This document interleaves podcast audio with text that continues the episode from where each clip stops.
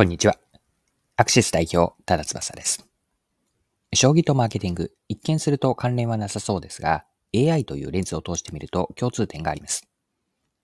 今回は将棋界での様々な AI 活用の事例からマーケティングに学べることを掘り下げます。マーケティングにおいて AI をどのように有効活用すればいいのでしょうか。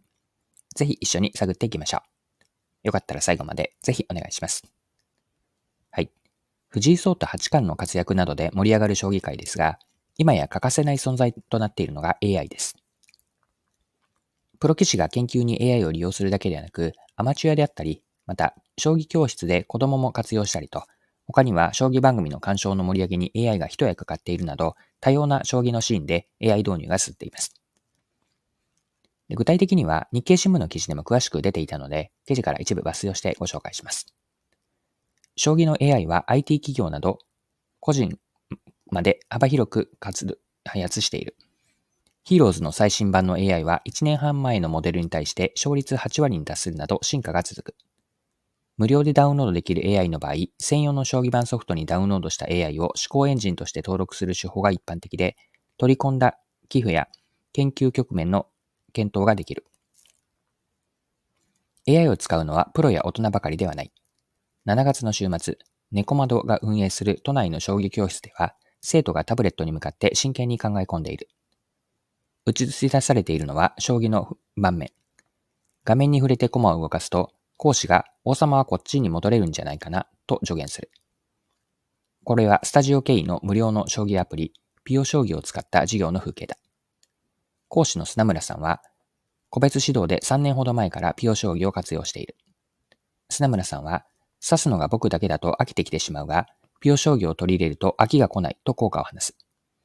指導を受けている9歳の男の子も、勝ったり負けたりして楽しいと満足げだ。はい。以上が日経の2023年8月4日の記事からの引用です。それでは具体的な将棋での AI 活用の事例、ちょっと整理してみましょう。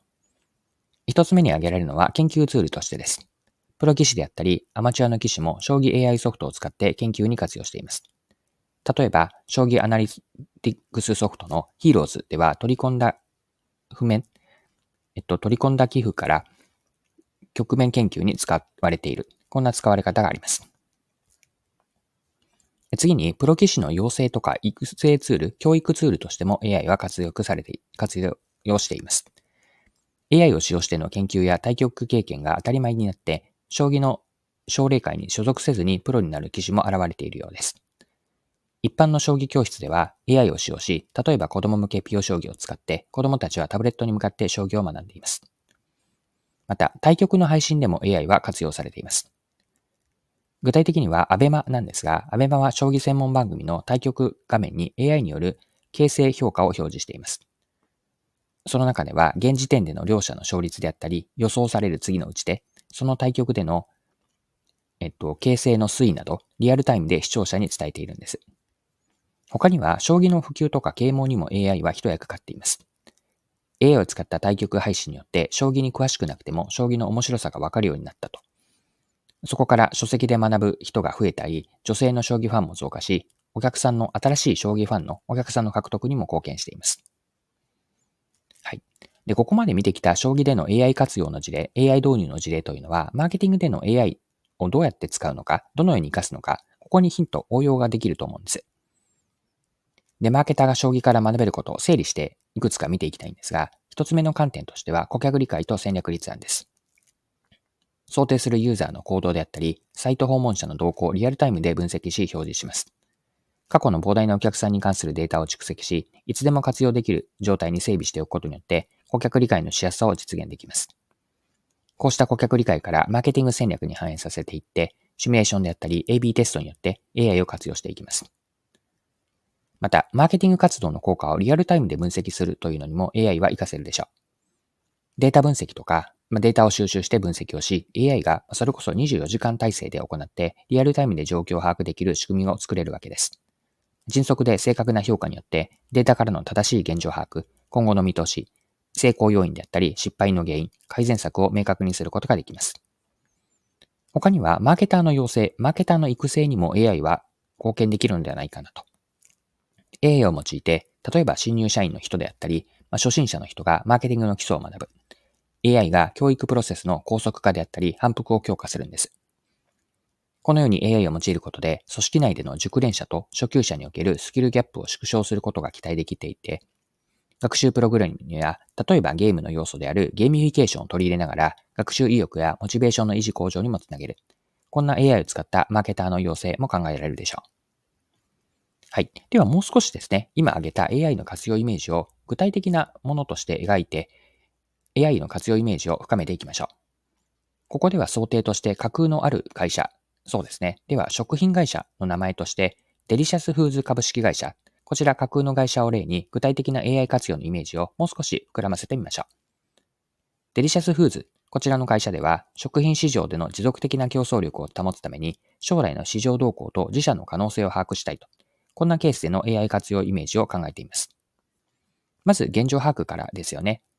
デリシャスフーズでは AI にペスト分析という分析のフレームから食品業界の現状と可能性を整理するように指示をしました。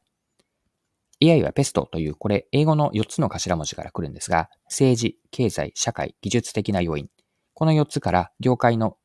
現状を俯瞰する情報をアウトプットしました。ただし、出力された最初の情報の中には、最新の世の中のトレンドが十分に反映されていないように見えたので、そこで特に注目したいトレンドとして、プラントベースの食品技術、人口増加に伴う食料危機、世界の人口増加ですね。また、環境への影響と、こういったマクロのトレンドをトピックで追加し、AI にインプットして、再び AI にアウトプットをしてもらいました。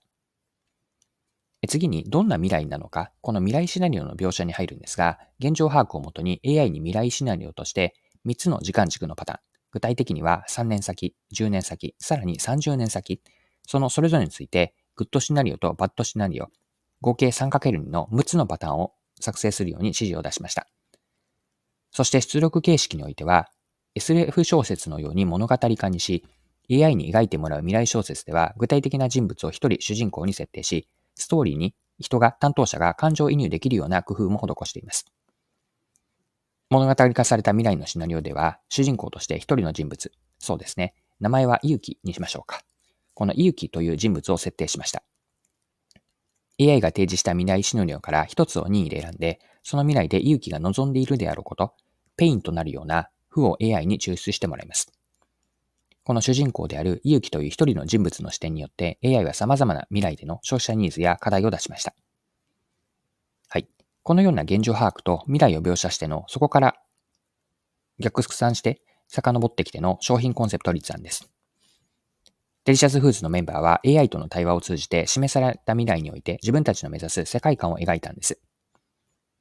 そこで実現していたいきたいことのコンセプトを言語化するために、コンセプト案を AI に50個出してもらいました。